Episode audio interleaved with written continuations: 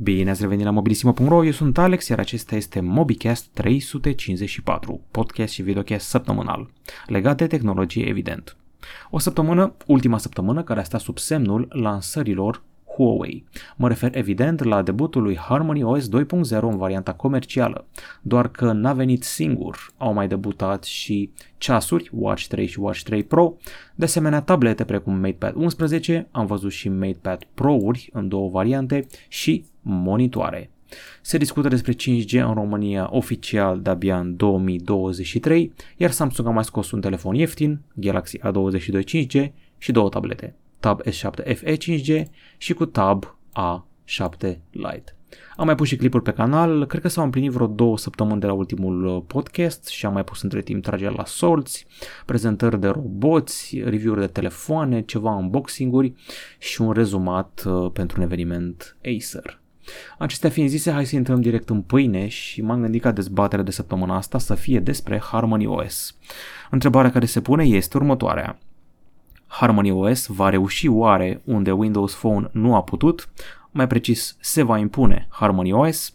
Cele două tabere sunt da și nu. Hai să vedem ce argument are fiecare tabără și înainte să ne aruncăm noi ca lumea în dezbaterea asta, vă reamintesc că ne găsiți pe Anchor.fm, Spotify, iTunes, Google Podcast și ca de obicei aici pe YouTube. Dați un like, subscribe, share, clopoțel pentru a fi notificați când mai publicăm ceva. Ok, hai să vedem noi care sunt argumentele legate de sistemul ăsta de operare. Uh, vedem întâi cum stă tabara celor care chiar cred în Harmony OS. În primul rând, platforma asta, știm deja de 2 ani, că este scalabilă, adică poate rula și pe terminale slabe cu până la 128 de kg de RAM, uh, rulează în același timp pe data centere, pe automobile, pe ceasuri, pe tablete, pe televizoare, pe orice. Deci argument 1 pro este scalabilitatea și faptul că nu solicită multe resurse. 2. Sute de milioane de terminale disponibile pe care să faci teste, să le rulezi, să uh, cucerești piața, să-ți iei brusc o cotă de piață foarte mare. Sunt sute de milioane uh, de la Huawei. Mă gândesc că și Honor o să adapte treaba asta și se tot zvonește că s-ar înscrie și Xiaomi a fost o scăpare la un moment dat cu un telefon cu Harmony OS și OnePlus, CEO-ul a dat un thumbs up la o postare legată de Harmony OS. Se mai zvonește și că am putea vedea Vivo și Oppo adoptând treaba asta. Deci sute de milioane de terminale care ar putea rula OS-ul. Numărul 3 uh, argumentelor pro, familiar, este un OS familiar pentru că ce e drept seamănă destul de mult cu Android și bazele sale sunt similare, amândouă sunt bazate pe Linux. Interfața de altfel aduce cu Emotion UI de pe terminalele Huawei, așa că se vor simți utilizatorii ca acasă și vom avea un learning curve foarte mic. Uh, numărul 4.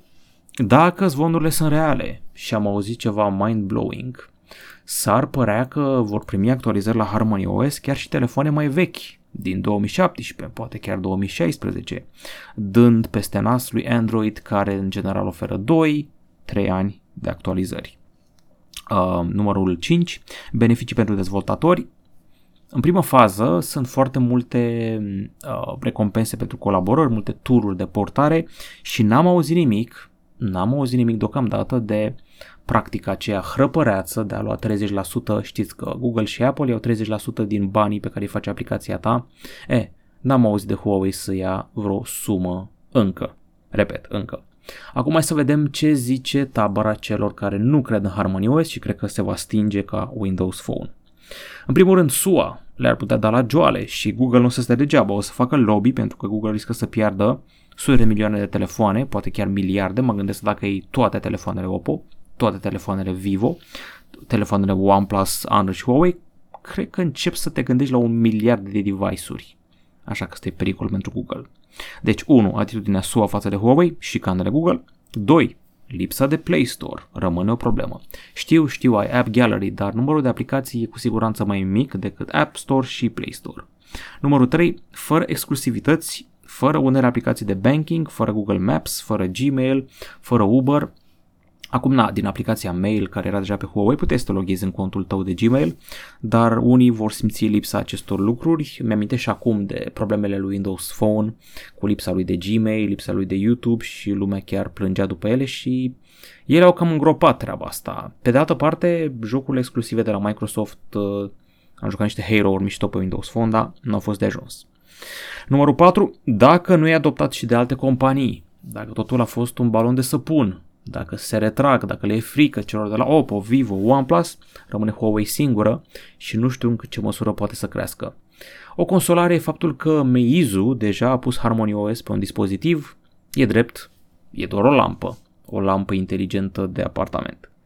Și numărul 5, lipsa de diferențiere mai clară față de Android cu niște plusuri mai evidente. Aici e cu dus și întors argumentul ăsta contra pentru că unii ar putea spune că e fix treaba pe care o vedeți acum animată pe ecran, acea idee de all is one, să vă zic exact motoul one as all, all as one. Deci cam asta ar fi argumentele. Vă invit și pe voi să-mi spuneți în ce măsură credeți sau nu în Harmony OS, dacă vă plac argumentele mele, dacă aveți altele, dacă credeți că va păți ca Windows Phone, dacă credeți că o să ajungă amenințare pentru iOS și Android și dacă o să supere pe cei de la Google. Acum hai să o luăm pe rând cu știrile, pentru că avem destul de multe. Vreau să vorbim despre Harmony OS, nu că am vorbit destul, să vă zic câte ceva despre platforma asta nouă. În principiu noi știm de 2 ani, din 2019 când era anunțată uh, în vară ca primă măsură de contracarare a restricțiilor impuse de Trump. E, de atunci a evoluat, anul trecut au prezentat versiunea 2.0 și acum avem versiunea finală. Uh, motoul este One as all, all as one. E vorba despre interoperabilitate. Asta ar fi interoperabilitatea terminalelor cu platforma la bord. Sunt 5 scenarii principale ale platformei, Smart Home, Smart Office, Sport și Sănătate, Călătorie Smart și Divertisment Audiovizual. Așa cum spuneam, dacă ai un aparat cu 128 kg de RAM, poți rula Harmony OS.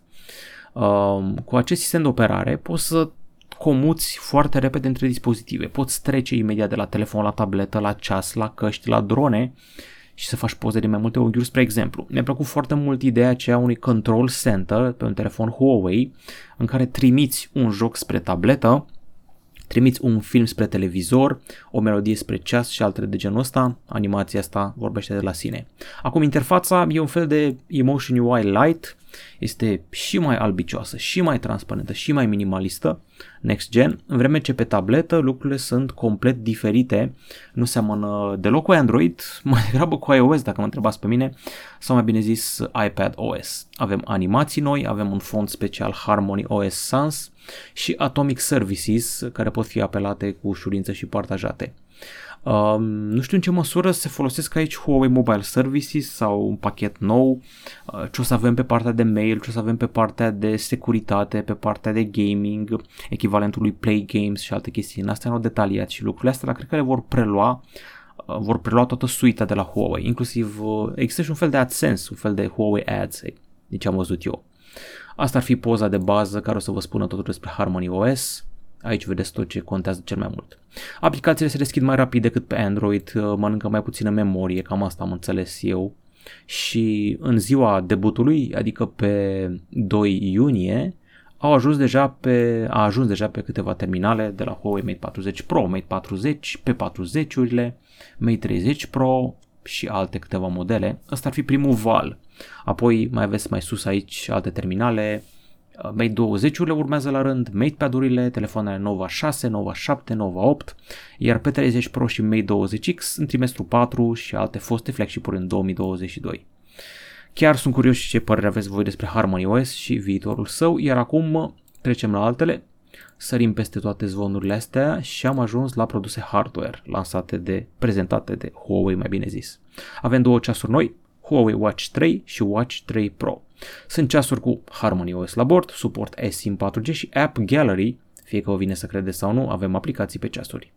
Watch 3-ul are un buton Crown 3D rotativ, care este o modalitate de a naviga printre elementele de UI și un buton fizic pe uh, rama ceasului în dreapta pentru selectare. Ecran AMOLED de 1,43 inch, foarte luminos și sunt uh, mai multe variante de curea, uh, brățara de silicon, brățara din piele sau milaneze și brățară metalică. Apoi avem toată treaba aia cu eSIM 4G despre care am vorbit mai devreme și avem 2 GB de RAM, 16 GB de stocare, 100 de moduri de sport și o funcție SOS. 14 zile de autonomie sună excelent. Varianta Pro este clar mai arătoasă, uh, mi-amintește de Watch GT2 Pro, ideea care corp din titaniu, spate din ceramică, ecran cu sticlă de safir, deci de toate. Receptor dual band GPS, poziționare mai precisă și până la 21 de zile de autonomie.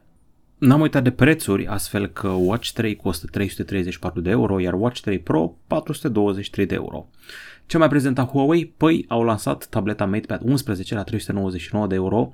Fiți atenți la procesor, telefon, mai bine zis tabletă Huawei cu Snapdragon 865. Să fie marele semnal că ne pregătim de telefoane Huawei cu Snapdragon, nu m-ar mira. E drept în procesor last gen, dar tableta sună bine. Refresh rate de 120 de Hz pe ecran LCD. Apoi 6 GB de RAM, 64 sau 128 GB de stocare, suport pentru stylus, 4 difuzoare, acustică Harman Kardon și poți să pui și o husă cu tastatură.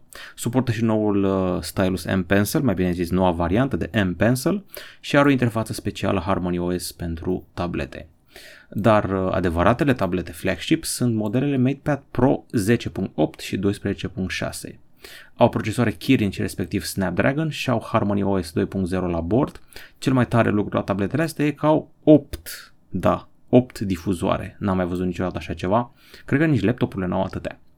Uh, flagship-ul este 12.6 cu ecran de 12.6 inch, uh, multitasking cu două bare dock în stilul lui Mac OS, un panou OLED cu rezoluție mare, refresh rate standard totuși, 60 de Hz, cameră selfie integrată în muchia îngustă din uh, partea de sus, um, suport HDR10, ce mai avem aici? Uh, procesor Kirin 9000E, 8 GB de RAM, uh, o cameră triplă, aș spune, în spate, sau mă rog, aproape triplă, adică e 13 megapixel plus 8 megapixel plus senzor 3D. Baterie de 10.000 de mAh, încărcare la 40 de W pe fir, încărcare wireless, încărcare wireless inversă, suport pentru stylus, deci ceva, adevăr, ceva cu adevărat special. 799 de euro. Și avem și pe MatePad Pro cel mic, 10.8. El are ecran IPS LCD, nu mai are OLED, are Snapdragon 870 ca procesor, 8 GB de RAM, și baterie de 7250 de mAh. Uh, există și o variantă 5G aici și cred că și la cealaltă tabletă, da, opțional, adică se cumpără separat uh, diferit Wi-Fi și 5G. Aici sunt 4 uh, difuzoare de această dată și nu 8 ca la modelul flagship și 5 microfoane. Senzorul Time of Flight 3 de lipsește, așa că o să avem numai cameră duală în spate sau de fapt, din câte văd eu, ar fi una singură de 13 megapixel, deci s-a mai tăiat câte ceva. Avem și aici niște tastaturi atașabile, mai avem și funcționalitatea Multiscreen Collaboration în ambele sensuri, că poți să faci uh, drag and drop între telefon și tabletă, între laptop și tabletă și alte permutări. Au venit și niște monitoare, MateView și MateView GT, sunt special concepute pentru gamer și creatori de conținut. Eu cred că v-am mai vorbit de ele, dar acum au primit o lansare globală. Cel de gaming arată așa, are un fel de soundbar, mini soundbar jos, mai degrabă o boxă cilindrică, refresh rate de 165 de Hz, iar MateView-ul standard este mai pătrățos, e pentru muncă, are suport HDR 400, uh, rezoluție 4K din câte văd eu, pe diagonala 28,2 inch și panou IPS care înseamnă calibrare corectă a culorilor. Și are un port USB-C care folosește, care îți oferă încărcare rapidă la 65 de W. Ultima chestie, un fel de one more thing al evenimentului Huawei, a fost prezentarea lui Huawei P50 sub formă de teaser. S-a confirmat designul acela, lumea îi spune, nu știu, plită sau nu știu alte porecle. Vedem o nuanță aurie aici și văd că sus avem trei senzori și jos unul foarte mare, poate acel senzor Sony de 1 inch de care tot am auzit vorbindu-se. La un moment dat circula vorba că o să vină acest telefon pe 17 iunie, dar mai degrabă în iulie, dacă mă întrebați pe mine. Se trece la difuzoare stereo acum, pe 40 Pro și pe 30 Pro au avut un difuzor singular jos, iar pentru convorbiri l-aveai pe cel piezoelectric integrat în ecran. Aștept la un, mă aștept la un salt de refresh rate aici, uh, evident upgrade-uri de cameră, varianta pe 50 o să aibă ecran plat, iar pe 50 Pro ecran curbat. Camera periscopică nu poate lipsi de aici, deși nu prea am văzut-o în randările scapate până acum, vom vedea. Chestiunea cu 5G-ul stă așa. Uh, tot circulă în ultima vreme acel PNRR, Planul Național de Redresare și Reziliență, în principiu e modul în care își va reveni România după pandemie. E, în planul ăsta sunt și niște mențiuni despre 5G, uh, dar este o aluzie că uh, Uh, licitația 5G pentru spectru ar fi împinsă la final de 2022, iar licențele o să fie acordate în trimestrul 2 din 2023. Uh, treaba asta tărăgânează din 2019, deci ar fi întârziere de 4 ani. Avem o formă de 5G, dar nu avem implementare generală în toată țara la nivel mainstream și în spectru potrivit. Asta e problema. Deci mai durează. Posibil să aibă legătură cu pandemia, posibil să aibă legătură cu alinierea noastră la direcția SUA. Știți că odată cu lista neagră, mai multe state vestice și în general parteneri SUA au început să nu accepte um, participarea la licitații pentru contracte 5G și echipament a unor companii din China ca ZTE și Huawei, de exemplu. Astfel, în ultima formă a proiectului de lege 5G, dacă doreai să participi la implementarea 5G în România, trebuia să îți aprobe proiectul CSAT, Consiliul de Securitate Națională al țării, dacă știu bine um, a, a, prescurtarea asta. În fine, ideea este că um, acum din câte știu eu, proiectul a trecut, uh, trebuie doar să fie aprobat de președinte. Știu că trecuse de, de senat parcă și acum trebuie doar să-l aprobe președintele. În fine, deci cam asta ar fi ideea, dar pot să apară și contestații, să vedem care este organismul care va desemna sau nu un candidat ca favorabil. Când zic candidat, mă refer la producători de echipament.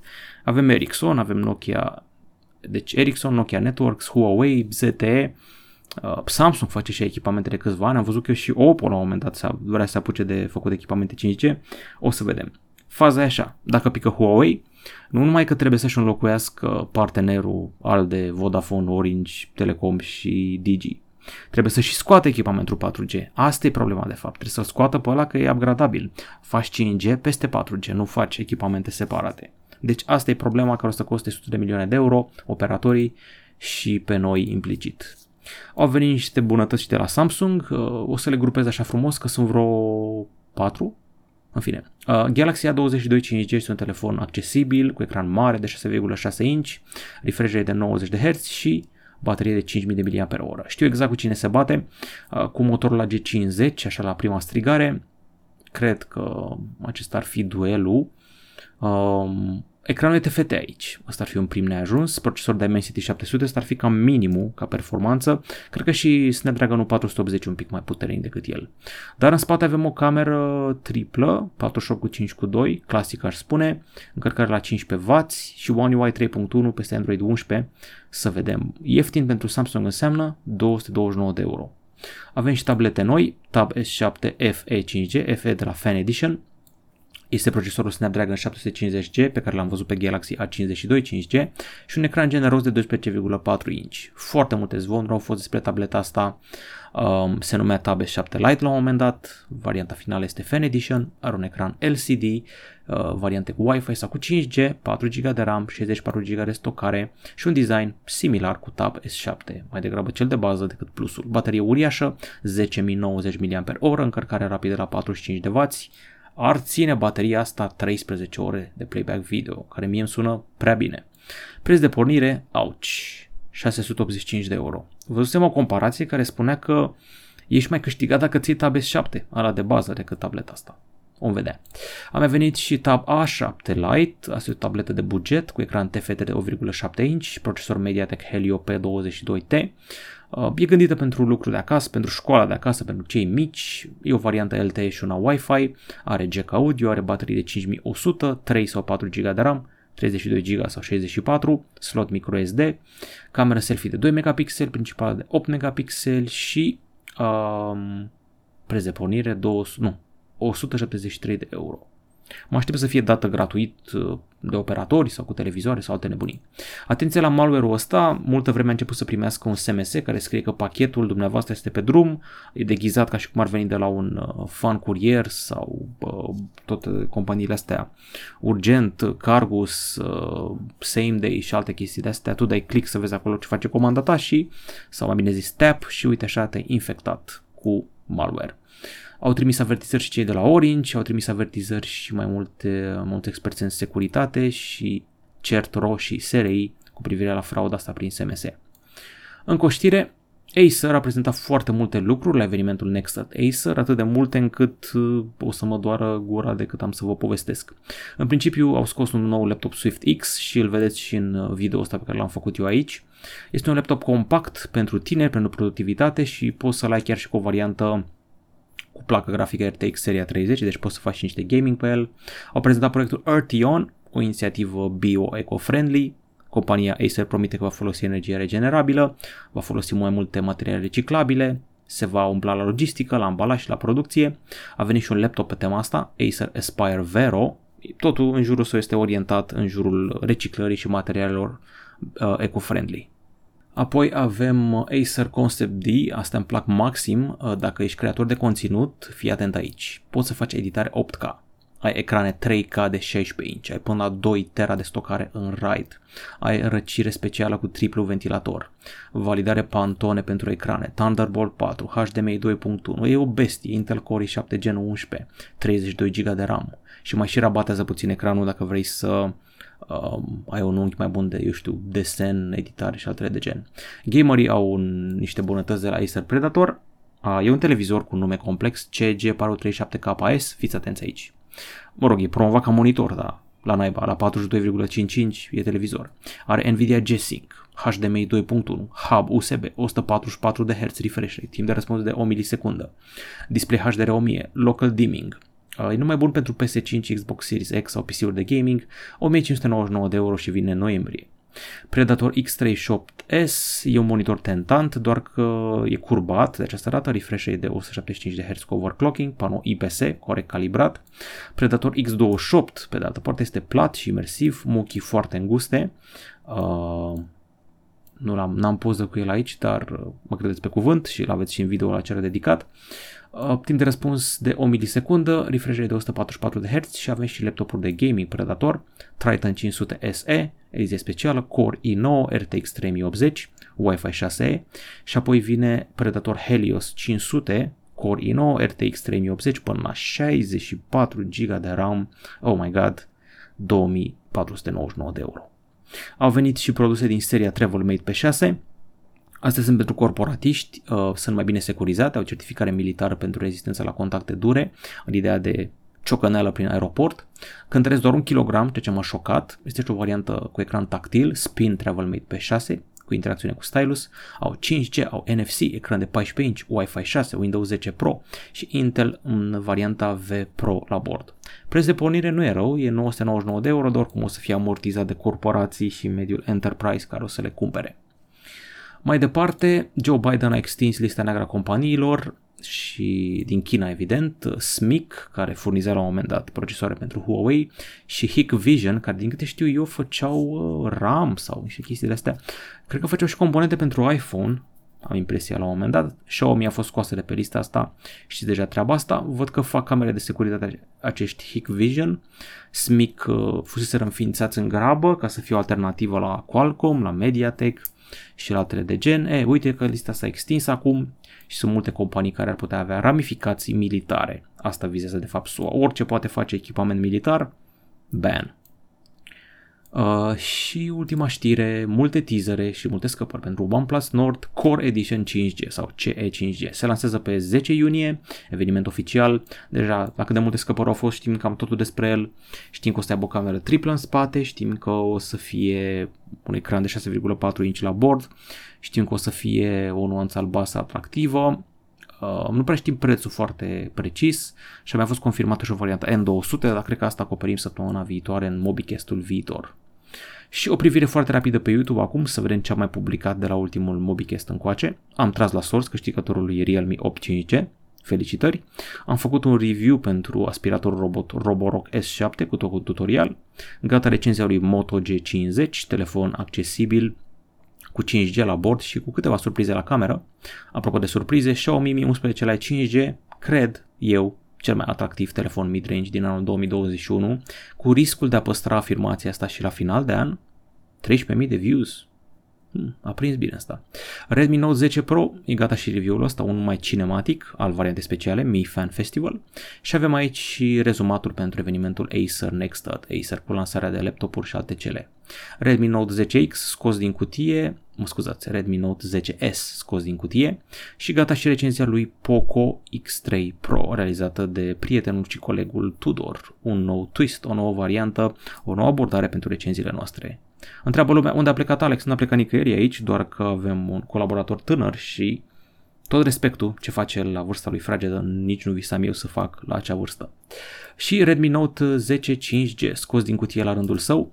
Um, asta este printre cele mai ieftine telefoane cu 5G. Foarte multe telefoane și judecă titlul ăsta. Ba e Moto G50, ba e ăsta, ba a fost Redmi Note 9T, ba e Galaxy A22 5G. Toată lumea vrea să fie cel mai ieftin telefon 5G. Când o să vedem pragul de 799 de lei, atunci cred că o să avem câștigătorul titlului. Și e gata și recenzia lui Galaxy A72, stați liniștiți, lucrăm și la cea a lui A32, plus surprize. Surprize, chiar și unele legate de Euro 2020. Acum trecem la YouTube unde mi-a spus întrebări, nu foarte multe, nu prea va interesa subiectul se sparge bula Bitcoin, 880 de vizualizări, Sper să vă intereseze mai mult subiectul ăsta cu Harmony OS, platforma Huawei și dacă aveți încredere în ea sau nu. Să-i dăm drumul cu răspunsurile. Cătălin Vlad Căpușan spune că vede în comentarii pe YouTube că lumea preferă să-și instaleze pe un telefon vechi de 4 sau 5 ani custom ROM pentru a avea Android 11 și chiar 12 în loc să-și ia un telefon care e compatibil. E bine pentru procesoarele vechi, e ca și cum ai face din Rahat Beach, părerea mea, a recomanda așa ceva. Doar dacă persoanele respective știu ce fac. Acum, nu cred că o să-i doară sufletul așa rău dacă bricuiesc un telefon de acum 5 ani, dar o bricuială rămâne o bricuială. Apare o frustrare. Nu recomand să se bage o persoană care nu știe ce face, uh, e recomandat să știi să pui un custom ROM și să umbli cu el. Um, și cred că nu are nicio treabă cu procesoarele vechi. Mă gândesc că dezvoltatorii care tot fac custom ROM-uri deja de, eu știu, 10 ani, se lucrează la treburile astea, știu exact ce fac, știu exact cum să optimizeze tot. La un moment dat puseseră oamenii un Android nou la vremea aia, nu știu, un Oreo sau ceva, sau Pi, chiar și pe un telefon Nexus mai vechi, chiar și pe primul Nexus, o rebunie de asta. Deci, se poate. Am încredere în dezvoltatori, dar dacă ești foarte bine angrenat în fenomen, te apuci de astea. Andrei Deu, unde sunt iPhone 12, 12 mini, 12 Pro? Eu zic că ar fi meritat fiecare cât un material video în locul altor telefoane chinezești. Acum știi cum e? Cum să zic eu ție să nu sune ciudat? Uh, telefoanele astea ne vin de la magazine de obicei, că doar nu ne trimite Apple telefoane. Și magazinele alea vor să facă și ele profit.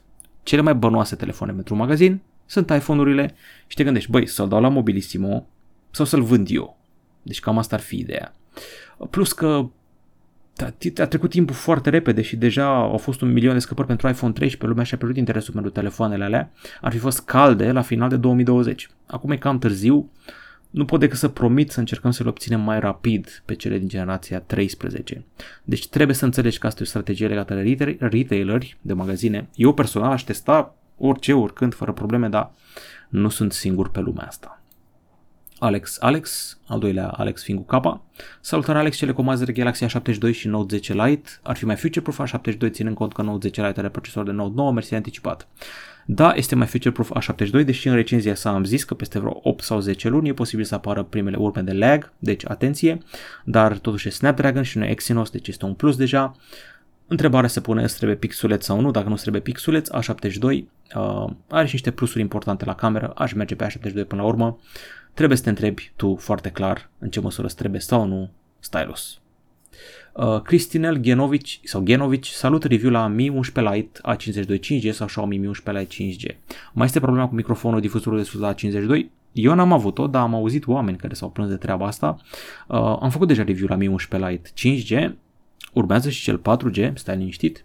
A52 e gata de mult, uh, cel text este in the making. Și din nou, nu am auzit de vreo problemă cu, mă rog, la mine, n-a fost la A52 dar să vedem. Uh, să răspundeți băiatului dacă știți voi de cazuri de astea. Tudor Cocu, îți place Resident Evil 8, adică Village, adică la din România. Da, mai zis-o, dar mi se pare foarte scurt, am văzut un speedrun cu o oră 40, două ore, l-a terminat cineva în două ore. Uh, Village n-are nicio treabă cu Resident Evil, mă enervează la fel cum m-a enervat Assassin's Creed Valhalla și Joker. E total altceva. Jokerul cu Joaquin Phoenix nu e Joker, dacă îi puneai al nume era în continuare bun, dar nu mai venea lumea să-l vadă. Assassin's Creed Valhalla n-are treabă cu Assassin's Creed, aproape că nu mai asasinez deloc. Deci sunt nume puse așa doar să fie. Ăsta nu e Resident Evil. Nu e Raccoon City, sunt doar referițe tangențiale, deci na, e un joc bun, dar e scurt și mm, eu sunt fan Silent Hill, adică ori ești cu Dinamo, ori ești cu Stea, ori ești cu Silent Hill, ori ești cu Resident Evil. Rar găsești oameni să le adore pe ambele. Andrei 27 mulțumesc de recomandări. Gilbert Apostol spune că își revine Bitcoin și toată piața cripto după acest crash. Am văzut, dar e o revenire parcă mai lentă acum. Ce pare că Android va fi înlocuit cu Fuxia OS cel mai probabil în 2-3 ani. Să nu ne impacientăm, tot aud de înlocuirea asta de câțiva ani. Fuxia cred că va fi pentru smart home, așa îl văd eu. Ior Maria, da, se sparge bula de Bitcoin în Belarusia. Bună asta. Cristi Mic spune că i s-a deschis Google Assistant când am zis Hey Google, o să repet. Hey Google, așa că sper că vi s-au deschis toate device-urile și o să zicem și un Hey Siri. Hai că m-a, mi-a făcut pocinogul și mie. Acum că am făcut și glume de-astea mai geeky, uh, Carpe Diem ce s-a întâmplat la ultima cădere masivă a fost manipulare în media sincronizată plus vânzare simultană a celor mai mari deținători pentru a recumpăra ieftin. M-am gândit la treaba asta, foarte mulți oameni ziceau hodl sau să cumpere acum cât e între ghilimele ieftin. Povestea cu bula apare în discuție mereu la un crash mai sever. Vine bear market sau nu? Întrebarea asta trebuie să-și o pună doar speculatorii pe termen scurt. Bitcoin va crește continuu pe termen lung, ani de zile și va depăși lejer valoarea de un milion de dolari.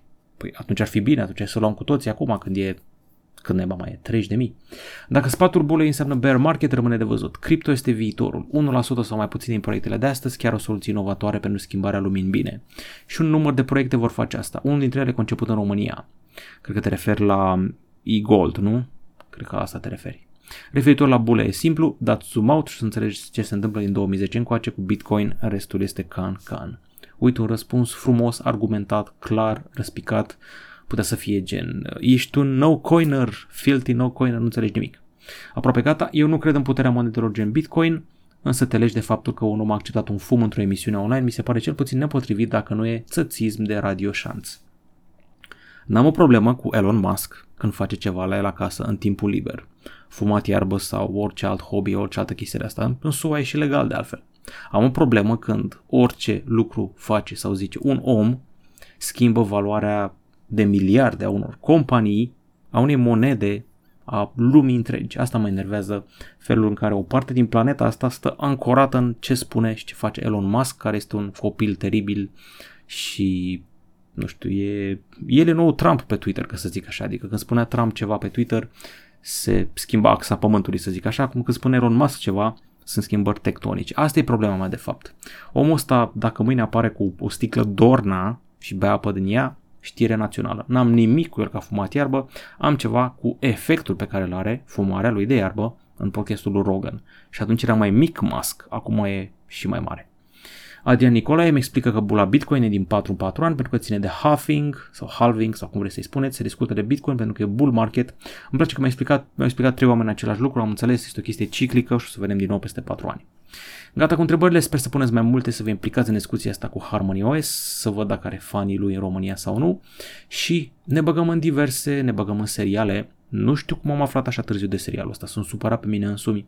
Se numește Servant, îl găsiți pe Apple TV+. Uh, atenție, nu The Servant, ci Servant, are super um, creator, este creat de M. Night Shyamalan, care a făcut o grămadă de chestii de la uh, Glass, la Split, la șaselea simț, la Uh, multe alte chestii, uh, unele au dat și kicks, dar uh, na. Deci, Servant. E la modul următor. Doi părinți tineri, un master chef și o reporteriță, au un copil. Copilul moare, ea intră într-o depresie cruntă, își cumpără o păpușă, de aia care imită omul și păpușa este terapeutică, iar mama crede că copilul încă e viu. Își iau și o bonă pentru păpușa aia și la finalul primului episod, o să fac spoiler, Păpușa prinde viață, devine copilul ăla din nou.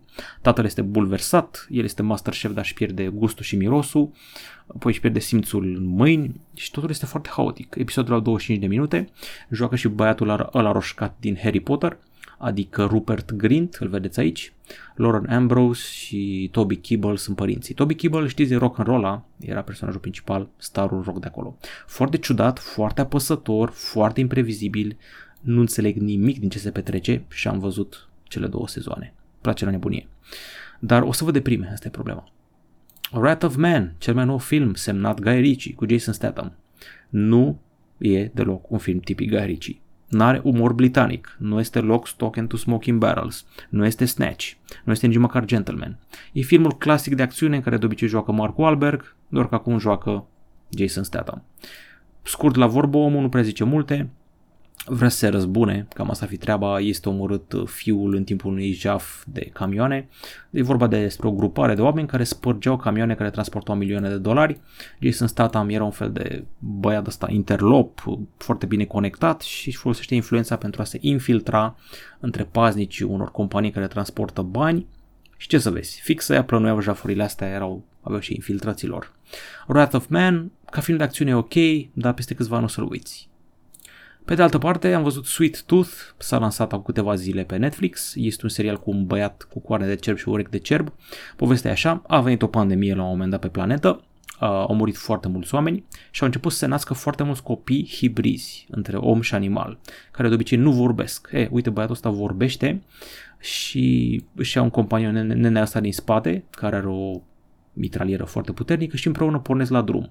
Băiețelul ăsta vrea să-și caute mama, ăsta ar fi scopul său, îl avem și pe actorul care îmi place foarte mult, Will Forte, care este mentor și tată și avem și o grupare de rebeli adolescenți care au porecle de animale și îi salvează pe ăștia mici și în general se luptă cu sistemul. Uh, e foarte copilăros, deci dacă ești așa mai cu nasul pe sus, mai matur, nu o să-ți placă, dar uh, e ceva complet nou. Nu prea am găsit uh, chestiile astea, teme reciclate. Asta mi-a plăcut la el. Nu prea are muzică, adică n-am auzit o muzică care să-mi rămână în cap. Ăsta micu joacă foarte bine, adică băiatul ăsta o să aibă un viitor în față. Și am văzut și Cruella de la Disney, e deja în cinematograf, a debutat în România în cinema pe 4 iunie. E o ciorbă. Au luat Cruella aia din 101 Dalmațieni și au făcut-o likable, adică, dar și întunecat așa. O joacă excelenta Emma Stone, și rivala este Emma Thompson. Uh, Emma Stone este Cruella și Cruella nu este ce credeți voi, este o fată care trăia pe străzi, care făcea tot felul de scams cu doi tovarăși ai săi, era un fel de Oliver Twist. Uh, i-a murit mama când era tânără, împinsă de dalmațieni ăștia de pe o stâncă înaltă și a căzut în ocean și a murit. Um, ce să mai zic, uh, tot fură, fură chestii, face diferite schemuri, dar visează să fie creatoare de modă, ajunge să lucreze pentru Emma Thompson, să creeze modă, ziua o cheamă Estela și este o tocilăreasă, noaptea este Cruella, care face tot felul de happening-uri artistice, e foarte punk rock, uh, dă cu graffiti, creează rochii din coșul de gunoi, distruge alte creații, deci în principiu cultura punk a Londrei în anii 60-70 și foarte multe melodii, adică la modul în primele 30 de minute am numărat eu 10 melodii, deci vă dați seama care e treaba, dar sunt melodii bune. Uh, e un film Disney, este foarte flamboyant, destul de întunecat, uh, soundtrack ok, dar parcă lipsește ceva. Nu e nimeni complet negativ și complet pozitiv în filmul ăsta. Emma Thompson mi se pare fantastică și Emma Stone e ok, dar e în cheia, e obișnuită. Deci cam asta ar fi. Deja s-a aprobat uh, să se facă și continuarea lui Cruella 2, dar nu știu ce să zic. Bănuiesc că urmează Ursula, povestea vieții lui Ursula din Mica Sirena, Ariel. O să ajungem să ținem și cu ea. Cam asta ar fi. Asta a fost MobiCast 354. Nu uitați să ne dați like, subscribe și share și să ne urmăriți pe Anchor.fm, Spotify, iTunes și Google Podcasts. O să revenim cu următorul un pic mai rapid, sper eu, pentru că trebuie să vorbim despre VVDC, iOS 15 și tot ce a prezentat Apple la începutul săptămânii pe 7 iunie. Cam atât mobilisimo.ro, asta a fost un episod mai lung, sper că v-a plăcut, vă aștept cu multe comentarii. La revedere!